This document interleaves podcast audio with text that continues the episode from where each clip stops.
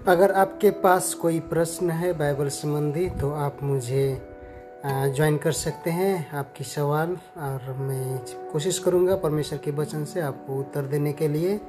और जो भी उत्तर दूँगा, मैं कोशिश करूँगा वो बिब्लिकल हो, और वो अपनी अपनी इच्छा के अनुसार नहीं, बल्कि परमेश्वर का वचन क्या कहता है, उस अनुसार मैं आपके सही उत्तर दे सकूँ।